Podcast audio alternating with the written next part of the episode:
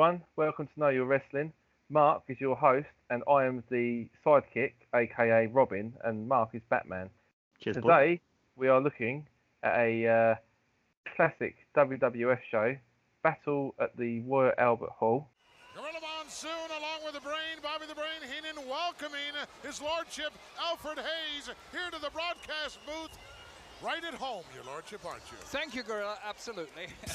My environment here. What is that? What is it? Right now, let's go down to Mel Phillips and uh, get things going with a battle royal. Ladies and gentlemen, this contest is scheduled for one fall.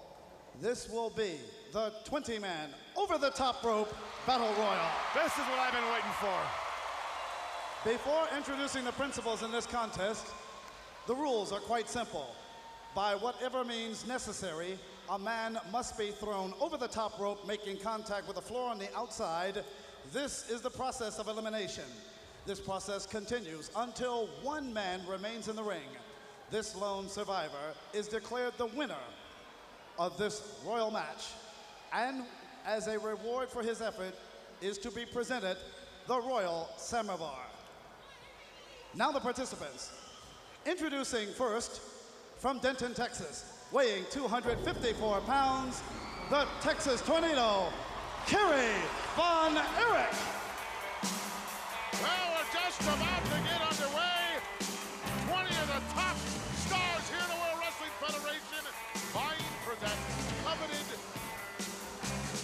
It's a samovar. I- is it huge? It's a Russian tea urn, but that? it's in solid silver. Has that been around ever since uh, Queen Victoria's time? Or? I believe it may have been around actually before the birth of uh, Queen Victoria. Oh, Only in the World West Wrestling Federation could you get 20 And guys next, fighting for to a be making their way to the ring area, Oh, I'm sorry about that. At a combined that, weight of course, is the brain, of Bobby Heenan. who's 840 been, uh, pounds, pro- the proclaiming natural himself, disasters, I believe, as, uh, earthquake, Sir and Brain or something. I'm going to call him typhoon. before we're done here. Yes, absolutely. A lot of beef. You wondered where it is. There it is. There's your winners right there. Quake and Typhoon. Gorilla Odds-on easily. favorites in this yes, one. I would say so, definitely. If size and From strength Tacoma, Mexico, means anything, Tito I would say that Earthquake is definitely a favorite here. No question. You know, the secret to a battle royal is not to dump the biggest guy out, not to dump the smallest guy out. When everybody eliminates somebody else, you just stand back, let them do your dirty work, and when no one's looking, boom, he's gone. Get rid of him. Sucker punch somebody, right? Well, it has been successful in the past. I don't see why it shouldn't be successful again. From Canada, weighing 243 pounds, the, The jailbird. There he is. Sherlock, to you. Well, I would imagine there'll be quite a few in this battle royal gunning for that particular person.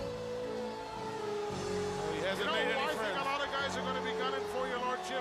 Gunning for Ric Flair. Yes, him too, absolutely. But he, in my books, is probably odds-on favorite to win this whole and next, the event. tag team combination of Shawn Michaels, Marty Jannetty, the See, I'm totally against Ric Flair being in a battle royal. You got 19 guys that would love to take a cheap shot and say, I threw the real world champion out. To me, it's too dangerous, but it shows you the kind of competitor he is. Why isn't Hulk Hogan in this battle royal? Just because you're, From advi- you're his unknown, advisor, Brain, the doesn't mean he has to take Barbarian. your advice. And you tell me why Hulk Hogan is not here in London, Because London, he's England. too smart. Because he's making movies, the big star. He's the real champion. Because he's yellow. He knows Flair's here. Well, I wouldn't want to be in his shoes. No, neither would I. Just, you know, this guy just got clobbered by Davy Boy. you, you know, quite seriously, Heenan does make a sort of a semi-valid point. Cobb County, Georgia, Ric Flair is in this battle royal. Hulk Hulk Hogan is not. That is one thing you must view. You're right. Perhaps, your lordship, if the Hulkster were here, Ric Flair would not be. But who is here? I rest my case. I'm get one of those big robes and one of those big curly hairdos like the judges wear. And do what?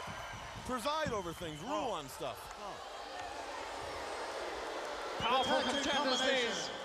Hercules, Hercules, yes. Pounds, oh, Hercules is dusting for a little more of glory. Legion of Doom.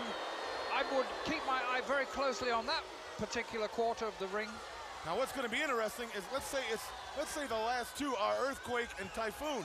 They're going to have to go at it against each other teammates. They could easily turn upon each oh, other. Oh, it's very interesting, Bobby. They got, they got any pride, they'll do it. Wouldn't everybody love to see this particular most charismatic wrestler win the whole caboodle here? Boy, has he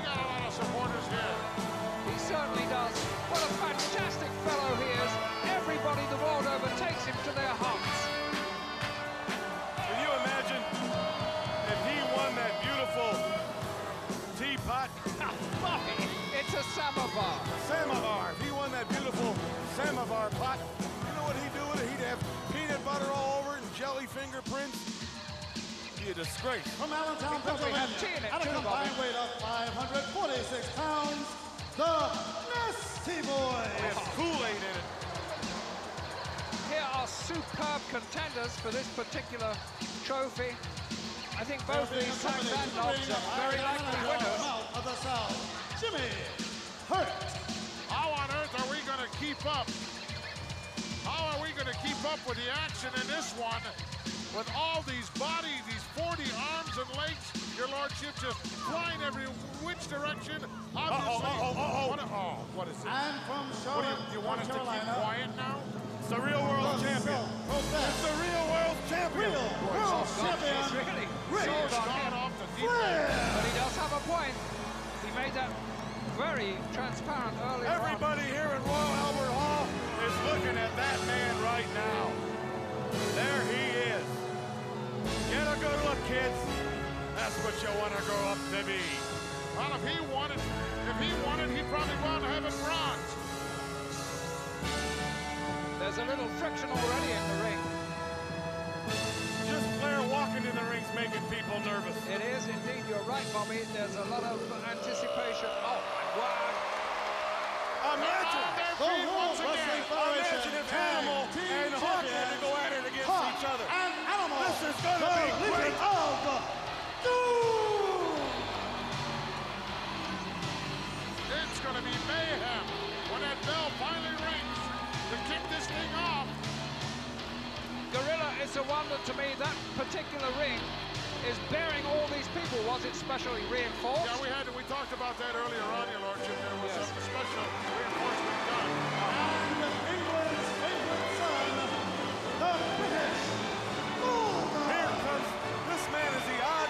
Favorite to be the first to the fourth thrown out. Because he just had a match with the Barbarian. He sustained a bloody nose.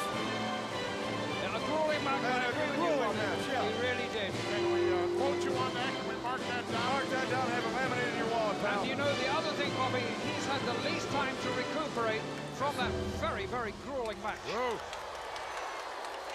Being accompanied by All of a his sudden, it got very quiet here. And very cold, The too. Undertaker. Man with a black heart. The ominous one.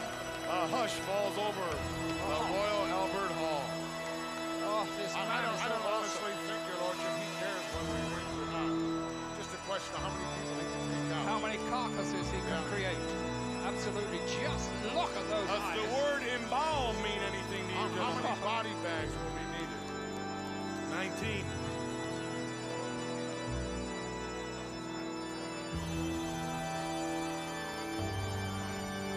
You're right, Bobby. Everything has gone deathly quiet in here with his arrival. Even the ring combatants have sort of slowed down. You know, London's an eerie place anyway with all its rain and stuff. And the final He participant in the to Battle it. Royal from Glasgow, Scotland, Rowdy,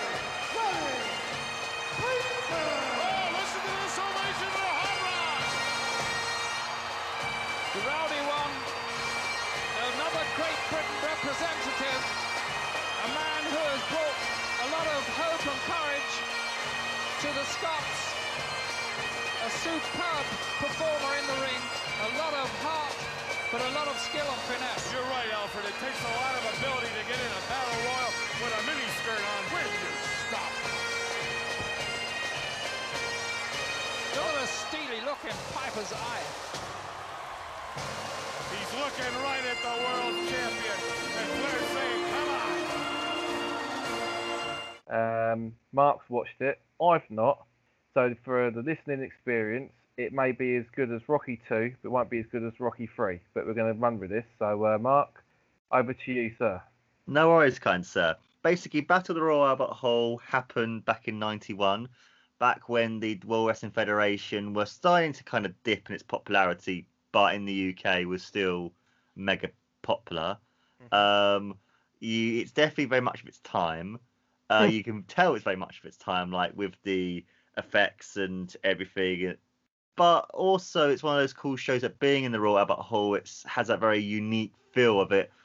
Obviously, being there and being in the UK, and the crowd are like great and they cheer. Also, there's air, air horns. I was like, you Oh, can't miss the air horns. You lo- I love, I love the air horns. Yeah, that's a UK thing. Was Yeah. Vinnie Jones at this show? Nah, man, nah. He would have been a footballer at the time. I think he played for Chelsea at this precise time. Actually, I can't remember now. Things didn't get emotional. Yep, and it was at the and it was at the time where it was after SummerSlam, but before Survivor Series, and you had the thing of Ric Flair coming out as the real world champion. Which actually, Oh, okay. talking of Ric Flair's match, is actually really interesting. I really want to get your reaction to it, but Okay. we'll talk about it. So basically, yeah, it was from ba- um, the Royal Albert Hall. Lord Alfred Hayes does the voiceover to like announce being like, "This is the Royal Albert Hall in partnership with I think the Daily Star or something at the time." Page three of the Sun represent here. And now, World Wrestling Federation presents World Elbow Hall, supported by 0800 Collect and Page Three Jordan's Tits. And you also have as well Sky Movies too, because Sky Movies used to present all the old wrestling things. I think Sky Movies also used to do the classic WrestleManias as well, like WrestleMania Seven and stuff, before they went to Sky Sports. That what was big really films funny. What big films are out in '91 then? Uh, you would have had Terminator Two. That's one. Yeah. Um, let me have a look. So, could the Royal Albert Hall show be supported also by 0800 Collect, Jordan's Tits, and Terminator 2? Uh, Point Break as well. Point Hook, Break. Yeah. Cape Fear, Silence of the Lambs, Addams Family, Beauty and the Beast. Okay, Uh, this show was officially supported by Beauty and the Beast. yes. Right, for listeners, that's a fact. It's a 99% fact. Did you actually know that uh, talking of Beauty and the Beast, it was the first ever animated film to be nominated for Best Picture Oscar, Oh, really? Yeah. And then and then because of that, they then had to bring in the animated Oscars because so many other animated films were being nominated for Best Picture, so they thought we'll just give it then its own category. Didn't know that. Okay, well, Royal Albert Hall show, ladies and gentlemen, was supported by 0800 Collect, as everything in the World Wrestling Federation is. Yes, Jordan's Tips from page three, and showing in the cinema near you, Beauty and the Beast, Walt Disney classic. yeah, definitely, man. What uh, going uh, changing topic completely. What what would you say are your favorite Disney films Oh, or your top three? top three would be Aladdin. It would be um, The Lion King, and my third one would be Dumbo. Oh, really? Mine are exactly the same as yours, but changed Dumbo for Hercules. Hercules, get Yeah. emotional. Hercules, Hercules. Yeah. Ah, that's uh, hey, oh, Hades is such a great character. yeah, yeah. Yeah. But going back to the show, um, then you had the great shot of the iconic Royal Albert Hall with um, Gorilla Monsoon and Bobby Heenan talking about the show, and then they're also talking about the over the top battle royal because at the end is the 20 man over the top battle royal for the Royal Samovar Trophy. Brilliant. That can go right next to Braun's greatest Royal Rumble trophy. Yes. And there's also one of those figures like I have no idea who this person is. Apparently, it's just something that they invented for the show. I think at, at the time. Right. Yeah. Okay. It sounds uh, emotional. Yes. And then Did you had uh, the, Bobby Heenan and Gorilla Monsoon, were they up in the stands, a bit like the Muppets, with them two old people that like, uh yes yes with with the, with the shot of the crowd they were like yeah and you can see the crowd yeah it's so funny So it, it was a bit like watching the Muppet Show there, with the two old boys at the top that took the piss out of everything. yeah You oh, know- oh the commentary was so good for the show as well man so many references like British stuff and it's and it's hilarious and but they're just Right. great together anyway those two Yeah. Yeah. Brilliant. I'll, I will I will check out, listeners. But uh, yeah, I mean, this is uh, yeah, yeah. This is a, this is a new experience for everyone. But yeah, okay. I've just got the thing is what you've seen as the show, and I've got in my head are probably completely different things. But it it's great. That's all I'm gonna say. It's great. Definitely, man. And the first match that we had was the Nasty Boys versus the Rockers. Bloody hell, the Rockers. Yeah, this was right before um, Shawn Michaels turned heel, so this was end of '91. Oh, okay, okay. So Shawn Michaels is kind of uh, on the uh, up and up. Martin Jannetty hasn't hasn't admitted murdering anyone just yet, and uh, the Nasty Boys are still in WWF. Yeah. Okay. Uh, What- basically, there's a big ovation for the um, Rockers. Marty Jannetty puts the Master Nasty Boys coat on to taunt them as as faces do. Yeah. Uh, Okay. there's a lot of double clotheslines, a lot of tag team action. Um, there's a amazing Brett's rope um, bulldog. Uh huh. Uh, Bye. I wrote it down. I can't remember who it is now. Oh, Marty Jannetty with on knobs. Brighton. My my my Jannetty with a Brett's rope bulldog uh, to Brian Knobbs. Right on his knobs. Yeah. Brilliant. Brilliant. Uh, I mean, I mean, out of five, what would you give the match? Probably a three or a, probably a, maybe a two and a half to a three.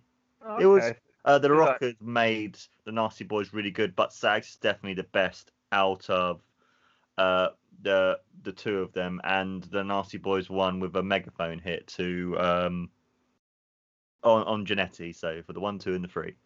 Wait. Okay, so good opening match. Yep. And then you had Ric Flair doing a big promo and and stuff. And the craziest thing about this, he wore and showed or shown the big gold belt.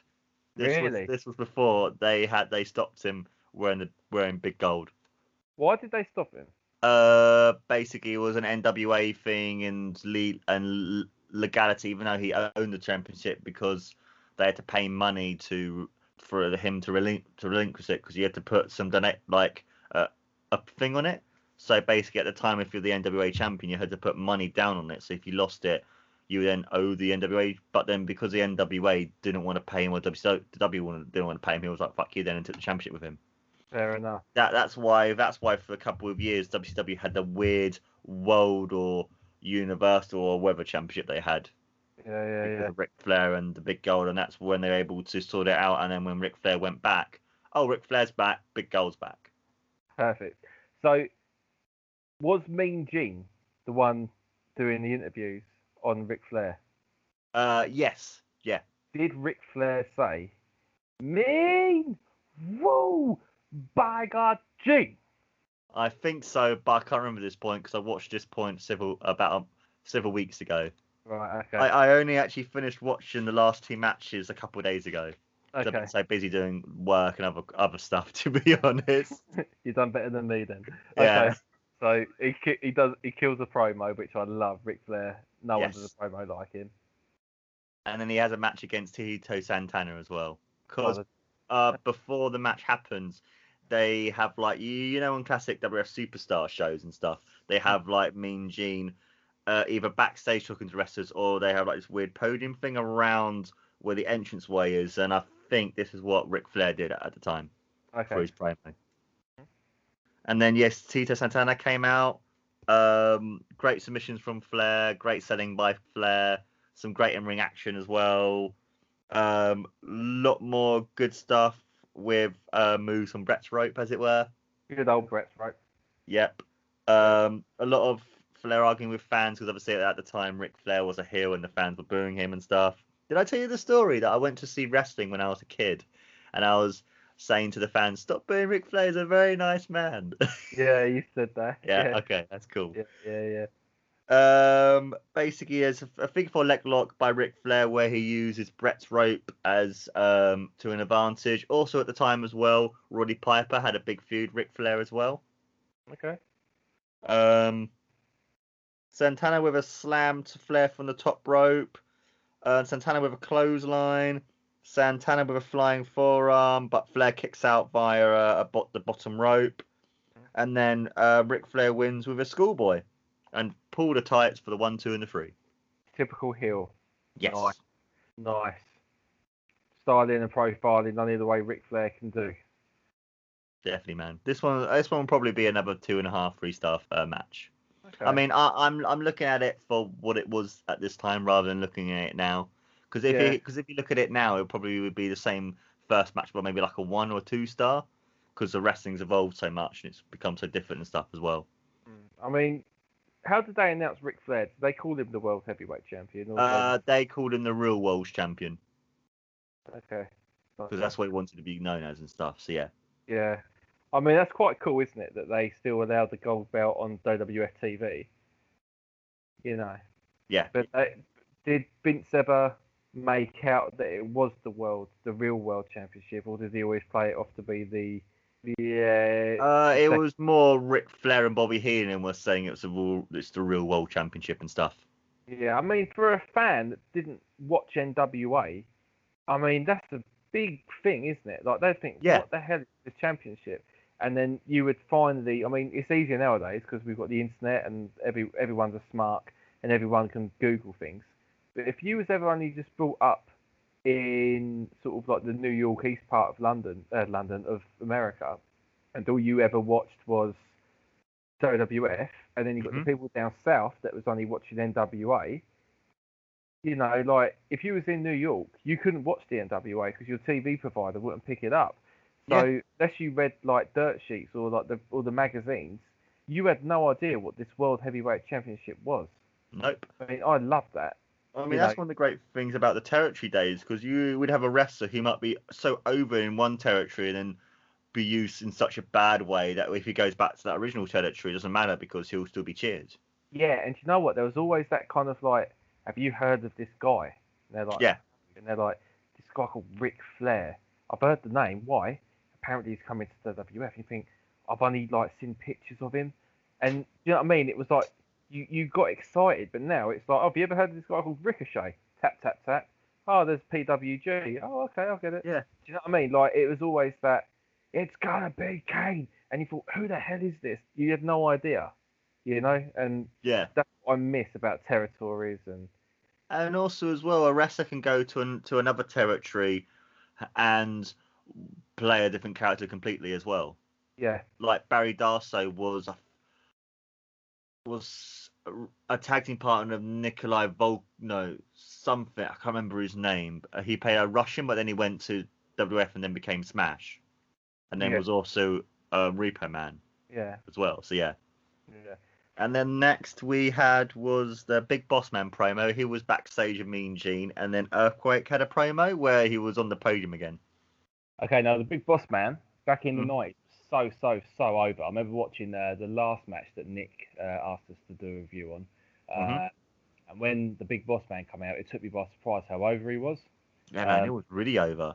So uh, yeah, I mean, was he over in this show? Yeah, massively over, man. Yeah, really, really over. And also as well, he was one of those cool characters that um, when he turned, he was naturally loved. Mm-hmm. Because that's one of the cool things about them nowadays. To turn anyone face, just use the, the Million Dollar Man, and it's like he refuses to join him. It's like you're a face now. So Yeah, yeah, man. yeah. Gone are the days of like heels and baby faces, and you know. But have you noticed? Um, Mm. apparently SmackDown this week was TV 14. Yeah. Are they Apparently they wanna- back also then, or- Uh, potentially, yeah. That's what's what they're talking about. Oh, okay, that's quite interesting, isn't it? Yeah. Uh, I guess Vince just wants to try uh, whatever he can, really. I mean, I've started listening back to the Attitude Era podcast um, on my journeys around driving about, you know, to the shops or whatever. Mm. Um, they've just got their contract now with Spotify, so well done, Attitude Era Wrestling. It's taken long enough, even though they was like the UK's number one sporting um, podcast for ages when they first started running. They've only just got on Spotify, so if you go on go on your Spotify and search them up, you'll find them. Highly recommend. Um, yeah, like WWF, like I'm at that point now in 2001 where you had the XFL and like WrestleMania 17 and wrestling was on such a high boom at that point, you know. Um, Definitely, man. 14, so maybe they're going Well, back. what we need to do is um, in 2001, we uh, I mean 2021, sorry, we have we have to do a review on um, Royal Rumble No Way Out on WrestleMania 17, just to as it's 20 years on, as like a like that. special 20 years on thing. Yeah. And uh, talking podcast, OSW Review have recently released um, their review of Survivor Series 94 because they're that? they're going back through the new generation now. So Oh, they've I- they've gone through the Lex Express and they're now going up to WrestleMania 11. nice, Yeah. nice, nice, nice. A few months ago, they re- uh, reviewed SummerSlam '94, Taker versus Taker and stuff, and it's just like, yeah, Yeah. such good stuff, man. Mhm. I mean, to be fair, they're both big influences on our podcast. I mean, you know, like I love Attitude Era podcast. I'm a big mark for them. OSW, you love them, old school wrestlers. I love them all. You know, I listen to a lot of podcasts, and I mean, it depends what mood I'm in. Like, I like to think our our podcast is like perfect for the casual fan. that Mhm. Bit of a mark, watches a little bit of everything, um, but we do kind of like do reviews and requests, which we love. And you know, there's days where I want to keep up with the content, but I can't be bothered, and that's when I'd listen to someone like Talk is Jericho, or if Steve Austin's actually doing a show rather than repeat, I might listen to him. Um, But I like to think of our podcast as a community, and we're just wrestling and games and geeky stuff, pop culture. But yeah, yeah, OSW man, check them out, and AE podcast, check them out, and also Yeah, definitely, man. Because um, a a a podcast actually started because of OSW review as well. exactly. They, OSW did a uh, Q and A several years ago, and someone mentioned it was like, yeah, they're, like they're good friends. The guy said we started it because of you, and they were like really flattered. So Yeah, yeah, and Yeah. I mean Matthew's done stuff with uh, AE podcast. Um, He's also done stuff with OSW review as well. Like he reviews a lot of the modern um, pay per views. There was this on uh, joke going around at O- OOC, and Matthew didn't like each other. But then they like when they finally met, they were like, yeah, you know, obviously taking a piss out of each other and just being mates, as what you do. yeah, but yeah. work in the crowd, brother. Yeah, definitely, man. Yeah. Uh, OOC has an amazing voice, man. Yeah. Yeah, if we we, we listen to it, listen to his voice, and you it's just like, ah, I love it. Yeah. So does Jay, and so does V1. They're all they all do. So, yeah, and then that's that's what my what bar shirts from is that. So, Mm, Yeah, yeah. have, have you got any um a a podcast shirts at all, boss? Like, or you might get like a Galar Gay one or one of their like other ones. I like the Glargay. I mean, I will buy it. Glargay. But um, again, you need to listen to the podcast because one of the guys, I forgot which guy it is, does a, a, grunt of the week. Um, and when Je- uh, Jeff Jarrett was there, every time he put the sleeve fold on, he would shout. It sounded like Glargay, and Yeah. it, it it has you in absolute stitches. Oh yeah, if you if you if you would have been absolute stitches when they review Lex Luger matches, they do what he does, and they are like, um, Lex Luger with a punch, ah, Le- uh, Lex Luger taking a man, oh, and they just do. I, I, I don't do it justice, but they act, they like recite and Yeah. like as you said with the grunts, they do it for Lex Luger matches, and it's when you when you watch these matches now, I'm like, I know so much more now. When you don't, when you're a kid, we don't when you're a bit older, when you realize like. Oh my god, this man grunts and makes noises to even a small punch. Yeah, yeah, Oh, you know, yeah, so funny. yeah. The thing is, I've always been quite a Lex Luger fan. Um, I loved as well, actually. I loved him. Yeah, Yeah, I mean, I loved him in WCW because I felt like that was more of his style of wrestling. I think the WWF was too cartoony for him. I think as a nitty gritty Wolfpack member, he didn't get lost in the pack, but he looked good as a Wolfpack guy. Um, so I, see, I look at NWO Wolfpack. Oh man, we really do go off stream, don't we? I look at the Wolfpack as like the elite. So it's a bit like Bullet Club, and then you had Wolfpack, like, like do you know what I mean? So you had the Bullet Club elite, and then you had Bullet Club, and I just kind of see like NWO Hollywood, and then you had NWO Wolfpack, and the NWO Wolfpack was kind of like the little, the, the I don't know, like the not the better guys by far, but just kind of like that separate team that done their own thing, and I think I think Lex Luger was a good advocate for that. Yeah. Well, in my opinion, I mean, I I I thought his in-ring work was actually quite good. I mean, I watched um, him versus um, I was on YouTube, so I was actually creating NWO Black, you know, Wolfpack Lex Luger for my 2K game. Um, I was just like giving him the shirt, and I was looking at his attire on videos on YouTube. Um, and I ended up watching the whole match. It was him versus Rey Mysterio, and he puts Rey Mysterio in the torture rack, and he won't let him out. And Konnan comes down, and then that's when they kicked Konnan out of the Wolfpack or the NWO Elite at the time. Um, Yeah, and I actually enjoyed his work. I I didn't think Lex Luger was a bad worker at all. I thought he was quite good. In my opinion, I liked him. I thought he looked good as a wrestler. Yeah, man, he was massively big, wasn't he? Was Yeah. I mean, he was one of the people for the WBF as well, with Gary Strydom. Oh, Oh, look at the delts. Look at the delts. look at that meat. Look at the beef. Yeah. Uh, Sponsored by ICO Pro. Tasting like shit since 1975. yeah, basically, go back to the match. There was a big ovation for the boss then when he came out, and Earthquake refused to get into the ring, and he would then shout at Boss Man as heels do. But then he was, yeah, because Boss Man was still using the nightstick, like flicking it around and stuff, and then Earthquake was like, "I'm not gonna get it," you know. I'm not getting it with you and that weapon.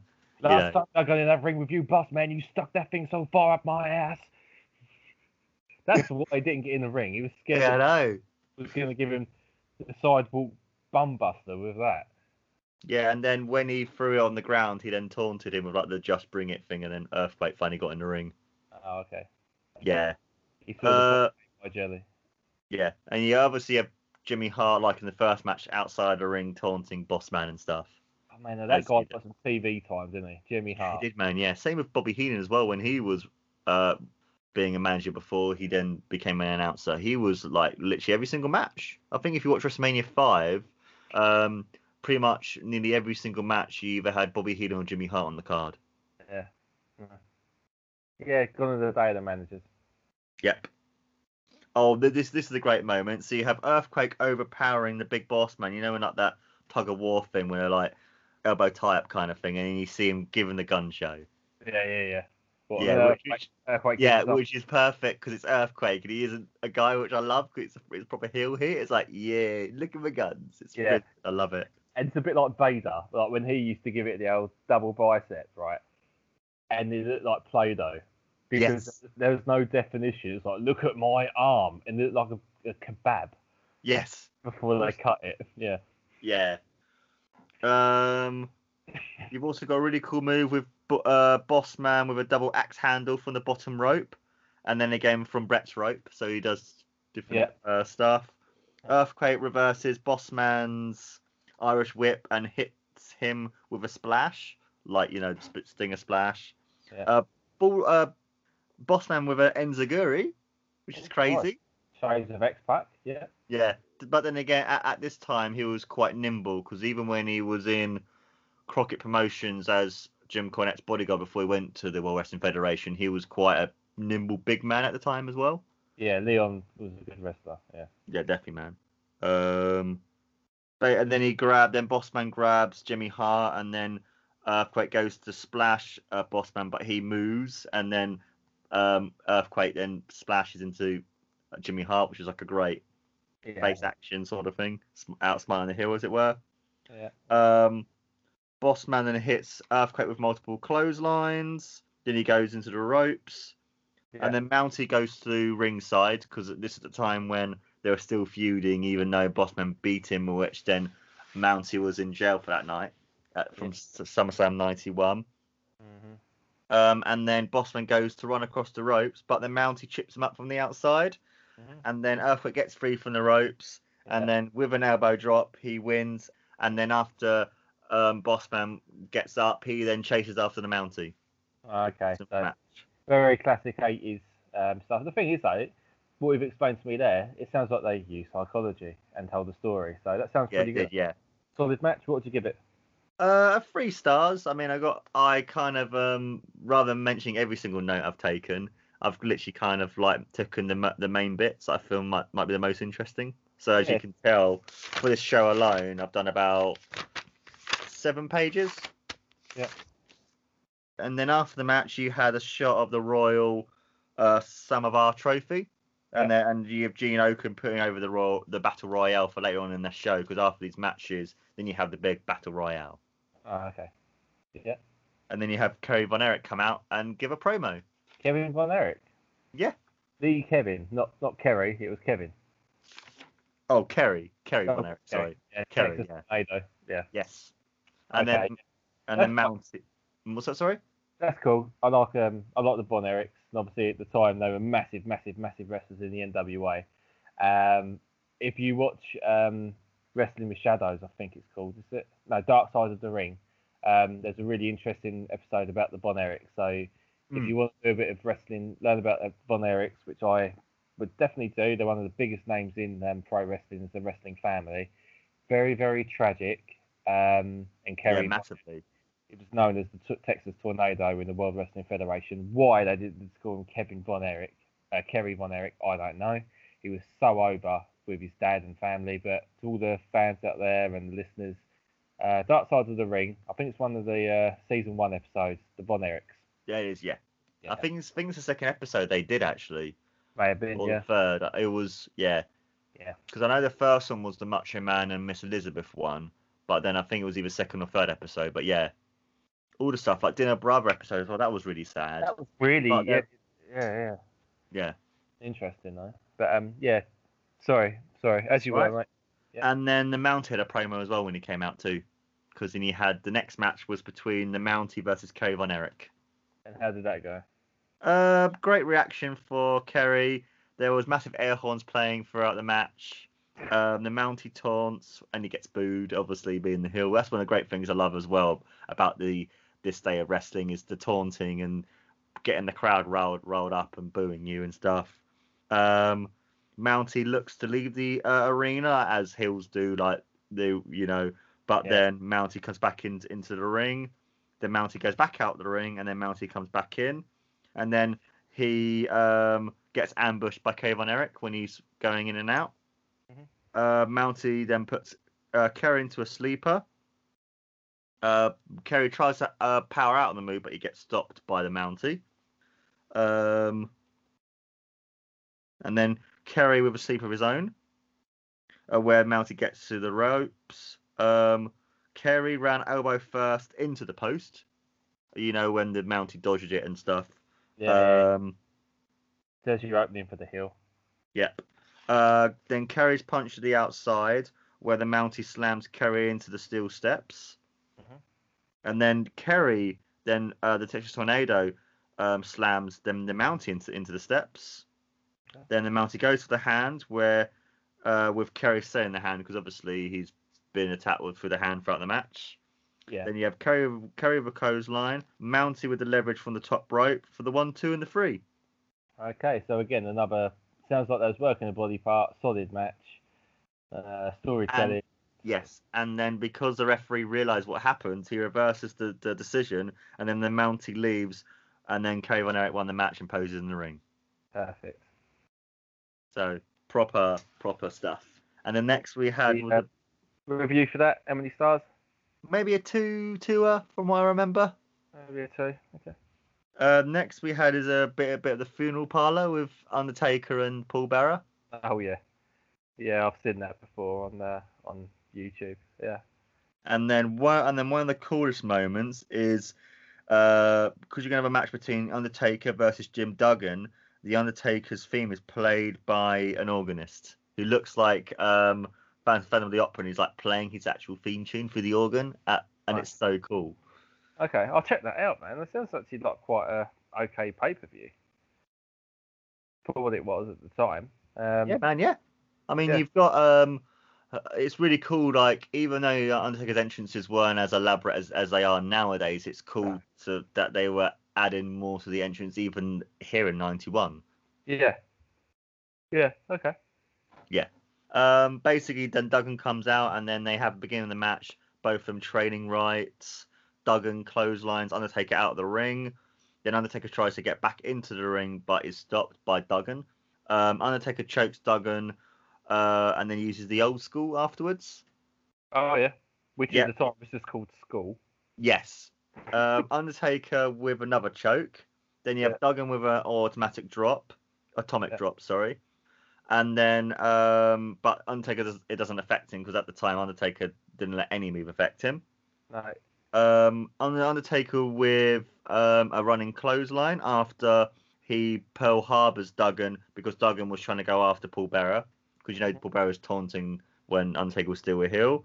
Yeah. And then um, Duggan hit Undertaker with a two by four, and that's and that's DQ'd. And then Duggan hits Undertaker again with a two by four to get him out of the ring.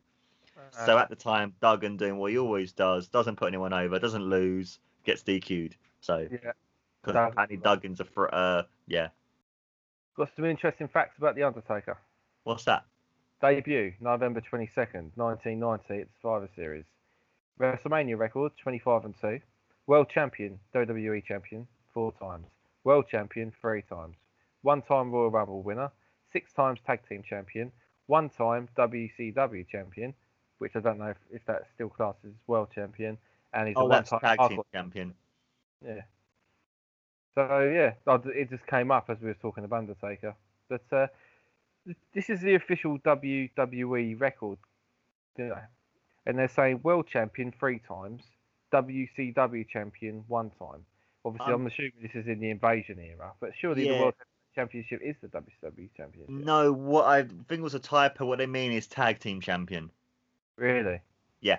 Yeah, I know. Yeah, they did. Because I remember they went up against um, Sean O'Haire and um, Chuck Palumbo. Chuck, yeah, Chuck Palumbo, didn't he? In a cage. mad. It's only se- it's only seven times. I, I I swear it was more than that. What's that? Uh, he was world champion. It says WWE champion four times, world champion three times. So four for WWE, three for world, and yeah, that's what it's saying.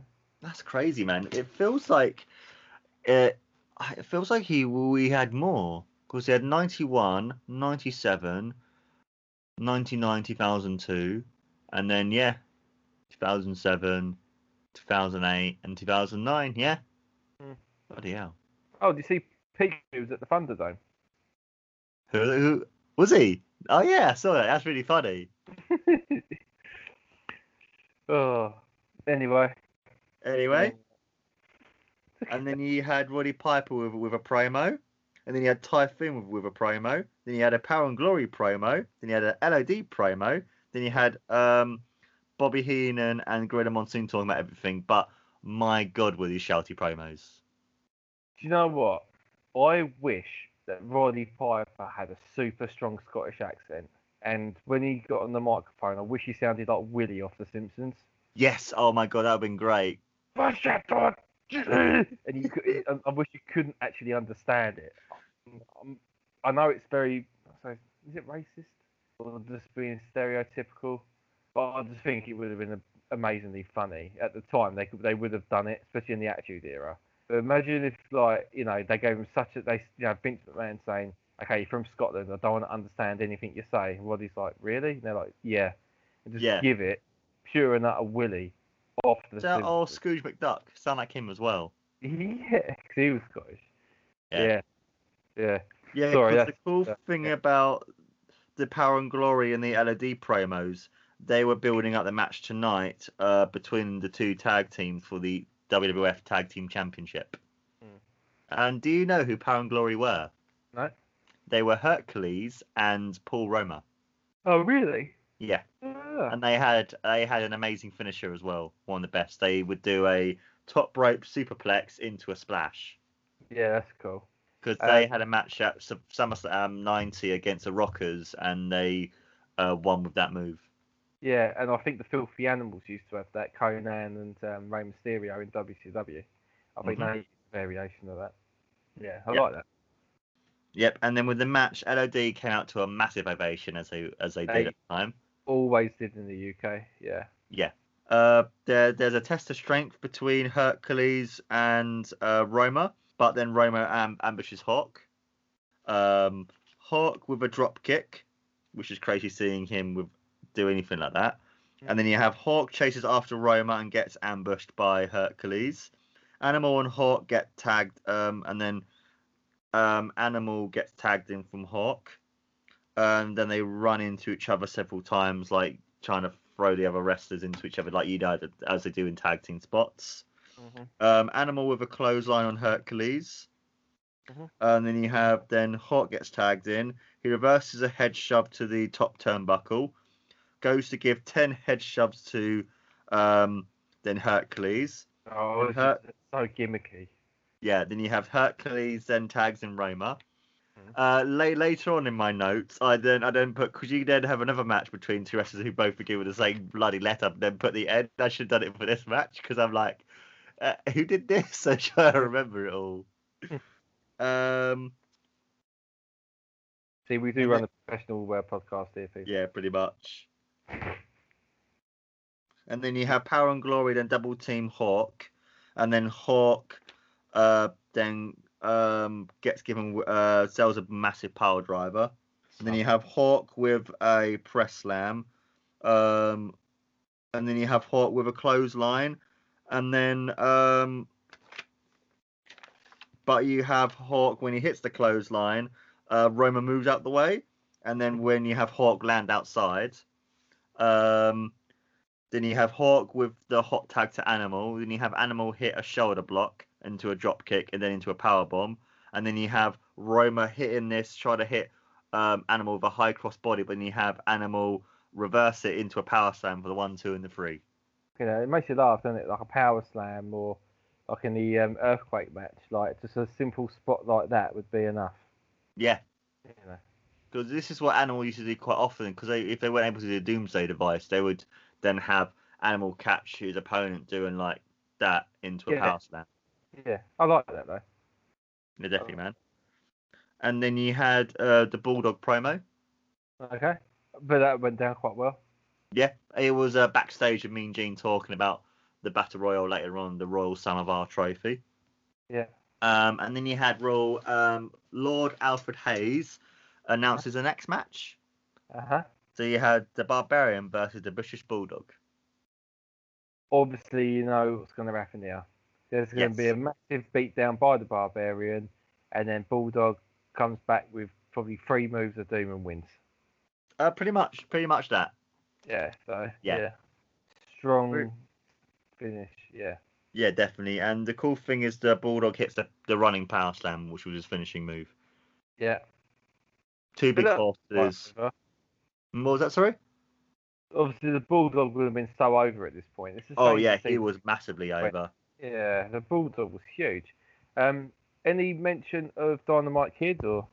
No, just Bulldog, because when he came back in 1990, he was just known as Davy Boy Smith, the British Bulldog, and they mentioned at all of Dynamite Kid No. because he left the WWF on very bad terms. I know it's a shame, and he uh, he influenced so many good wrestlers as well. No, he did, man. He influenced so many different people, but he was a massive dickhead, and no one liked him. So yeah, I mean, and one of the reasons why they left in the end is because of his big feud with the Rougeau brothers. But then um, Bulldog was like, "I'm not a part part of that," and then came back. Yeah, Because I think they went to New Japan and for a while as well. yeah, yeah. They did, they did. I remember work, seeing them work in Japan. That suited their his style as well, anyway, didn't it? Like Yeah, it did. Yeah. Yeah, he worked so well over there. So did Hulk Hogan. He worked fantastic over in Japan. yeah. But uh, one of the things that Hulk Hogan was clever about, he knew what to do and what not to do for that specific place. In Japan, he knew I had to put on a show, I had to do these different moves. In America, he knew that all he needed was a few moves of doom, his amazing charisma and selling, and his personality, and he knew that he would get over that way as well. Save, Yeah. save as well his career as well. I know technically due to the leg drop, he had to have this, this, and this, but you know, made him wrestle for a lot more longer. I mean, Cool. I mean, look at look at Taker. He was someone at Yeah. this time very slow and very m- methodical, even though even though he knew he could do his different stuff, but he was able to still put on and do and execute these amazing big moves. But look how long he wrestled for. Look how many times you hear Undertaker or Austin or Rock or Triple H say less is more. Yeah. You know, it makes much, sense. man. Yeah. And the good thing about this match as well, this was very much uh, less was more, but they made Davy Boy into such a popular babyface and such a great babyface. He was able to sell everything. He was able to overpower the Barbarian at certain points, but then he was also able to sell to the Barbarian. There was a cool moment where you had the Barbarian giving the Bulldog like a slam, but rather than slamming him into the ground because they were outside, he was slamming him into the ring post. Yeah. And he had the 10 punches of doom as well by the Bulldog to the Barbarian as well. Mhm. And then, yeah, Bulldog won. Fair play, fair play. So what was that semi semi main? Yeah, pretty much. Okay. And well, then yeah, I'll probably get that match of, three stars from the Okay. show. And then you had a Nasty Boys promo afterwards, them shouty as they always Oh. do. crap promos. Yeah. and then never- you, ha- yeah, man. And then you had the match for the Royal Samovar Trophy, the Battle Royale, which had Uh, all the wrestlers who wrestled uh, before, as well as Typhoon and Roddy Piper. they were the only two extras. Yeah, they're only two extras. Okay, so everyone, so everyone tonight is doing a double shift. Pretty much, yes. Okay. And they would, and they all came out and stuff and went So- into the ring. What you've told me then, so you're missing Hogan. Yep.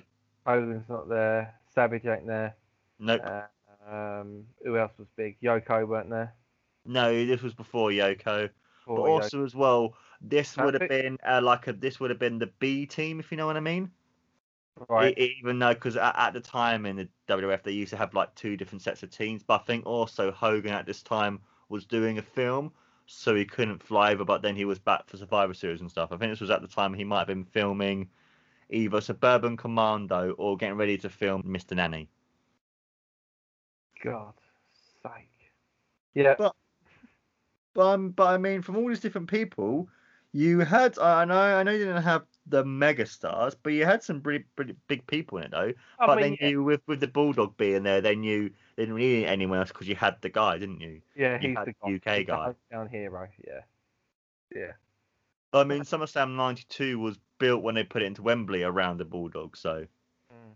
Yeah. That was his greatest ever accomplishment, I think. yep. Yeah. And then um and then basically for the battle royale, what I've done it, I've mentioned who um gets uh, eliminated because I can't otherwise it would take too long to write all the notes. So I've written down who, who gets eliminated in what order as well. Oh, okay, let's go. Let's go. Okay, so you have Hercules getting eliminated 1st Mhm. Then you had the Texas Tornado. Then you had Brian Knobbs. Then you had Marty Jannetty. Then you had the, the Barbarian. Then there was Tito Santana. Then Hawks. Then Sags. Then Michael. Then Shawn Michaels actually lasted quite a long time in the match. And then you had Jim Duggan. Then you had Earthquake.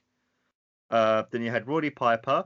And then you had Ric Flair getting eliminated by Roddy Piper because this was building up their feud and stuff. Yeah, yeah, yeah. Uh, actually, no, sorry. Uh, Roddy Piper got limited later on by Ric Flair. Then you had Paul Roma. Then you had Animal. Then you had The Undertaker. Then you had Big Boss Man. The Mountain was uh, eliminated by Typhoon. Then you had then you had the Bulldog wins. Obviously. Yes, And what would you give the uh, the battle royale? probably a three for what it is, Battle Royale.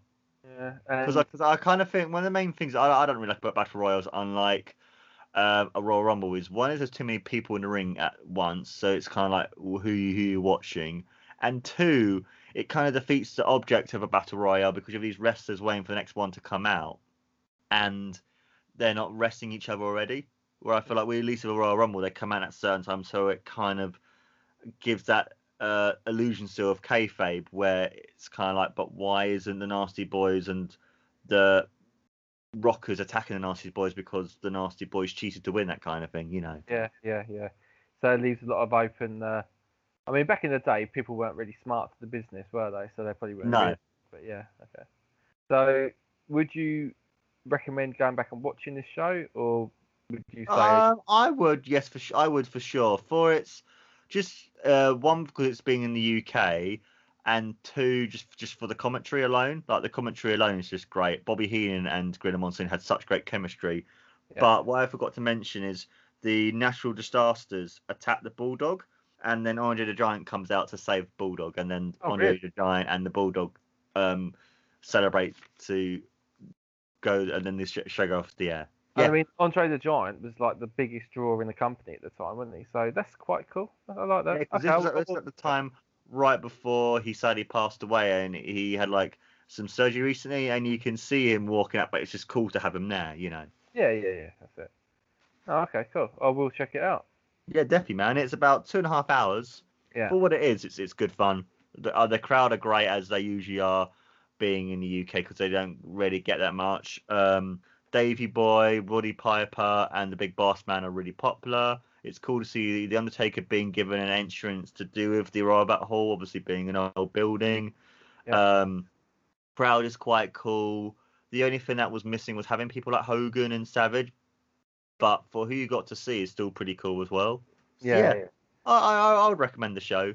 Like I would I wouldn't recommend the show for the in ring action, but if you want to watch a show of what it's like, the commentary and what the in ring action was for the time, then I, I would recommend the show. Cool. Okay, sweet. And also getting to see the big gold belt as well on WFTV before Yeah. he used the tag team championship where they blurred it out. So What on the belt?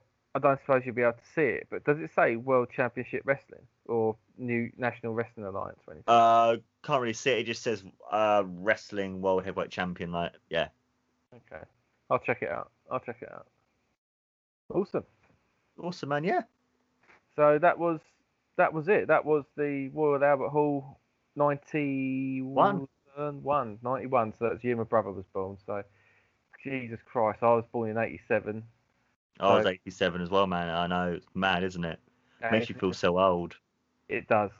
It does big time. But no, uh, Yeah, thank- it was Nick this time again, wasn't it? Who sent Yeah, it was. Yeah, Thanks, Cheers, Nick. Nick. Um, sorry about the delay, but say, you know, uh, Mark's gone back to work and um, I'm building a baby and building a house at the same time. So uh, we was able to squeeze this in, but we will definitely, I'll be able to commit more time now. Most of the building work's done. So yeah. I'll hope you better commit more time as well through being off from work and stuff.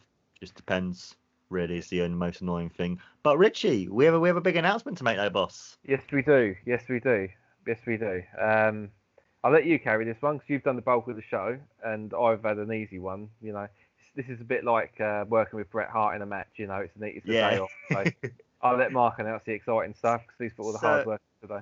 Yeah, definitely, man. So basically, what me and Richie decided was is it's actually this is Richie's idea. We were going to look at old WCW pay per views. So we're going to look at um, each one one by one, rather than looking at a specific storyline or a specific like wrestler. We're going to be looking at. We were thinking about doing Starcade '91, but then I suggested Starcade '97. So we're meeting in the middle, and we're going to be doing Starcade '94 all the way to the last ever episode of Nitro.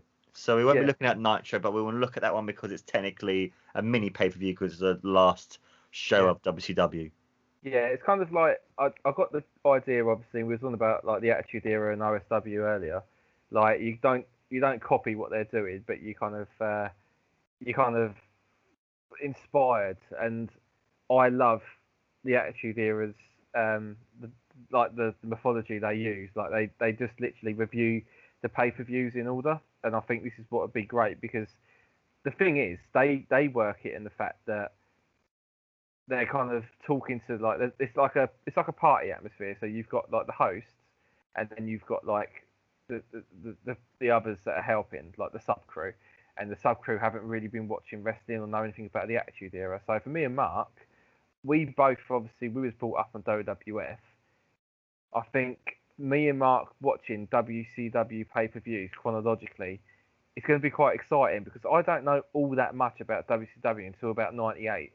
And even then, if someone said to me, "What happened to Halloween Havoc '94 or whatever, or whatever," and I've, or like World War Three, I'd be thinking, I have no idea. So it's going to be, it's going to be fun. It's going to be fresh. Yeah, definitely, man. Um, I don't know if we're going to do it as like a, like a weekly thing. We're trying to do it weekly, I suppose. And obviously, like I said, we do all the pay per views. We do any like bono stuff, like weird stuff, like they might do, A bit like WWF done like um, Full Brawl or Brawl for All or whatever, and then they've done like War is Owen and things like that. We'll probably still do the mini milestones, like we do like the the Bret Hart and Benoit match for Owen and stuff like that. Uh, when Goldberg wins the WCW Championship as well, we could potentially do that as well. Exactly. That was the big uh, Nitro episode. Exactly. So we'll do things like that. So we're um we- we're gonna go from about ninety four and we'll do it try we will try our hardest to do it weekly. You know, if we to say each episode we'll try and limit it down to like an hour and a half. So it's not four hour episodes. Like sometimes we can do podcasts, they last two and a half, three hours. So we're trying structure it as well so it's it's manageable for a commute in the car. You can have a listen. So we're gonna Yep. really try and push this. So definitely let the friends know, your family know, fans know, non-wrestling fans know. Just spread the word because we're starting from the start and we want everyone to join us on this journey. So And I thought doing with Starcade '94, it's the year when Hogan joined, but also it's their version version of WrestleMania. So it'd be cool to start from here. yeah, it's like starting it all out, or all in. Yeah. yeah. And it's quite funny as well because you've got a lot of great wrestling, some great storytelling, but you've also got a load of bollocks, which is perfect for WCW. So it's just that perfect blend of what makes the WCW so great. You know, Mm. the the amazing, ridiculous bollocks, the great wrestling, the great storytelling. What more can you ask for? Exactly, exactly. Cool. So I was going to say anything to plug, but I think we kind of just plugged that. Pretty much, man. Yeah. But also, don't forget to like, follow, and subscribe to No Wrestling as well as Richie on all the different social medias and podcasting networks as well. We're on many. We're on many podcast networks. I'm trying to get us on Amazon. We're on Spotify. We're on Anchor. We're on Podbean. We're on SoundCloud. We're on many different podcasting networks. So hopefully, Yeah. get more people to listen to us and stuff. Perfect. Yeah, I mean, I'm on the the Twitter handle Richard Filmer One. Um, I use it for gaming and pro wrestling. Um, my my Facebook I generally just use for general stuff. So yeah, yeah, hit me up on the Twitter and uh, yeah, follow the links on to know your wrestling. Definitely, man. Definitely. This has been No Wrestling, guys. Take care and always remember. 0800 Collect, Jordan's Tits, and it was sponsored by Beauty and the Beast. It was a Royal Albert Hall. Peace.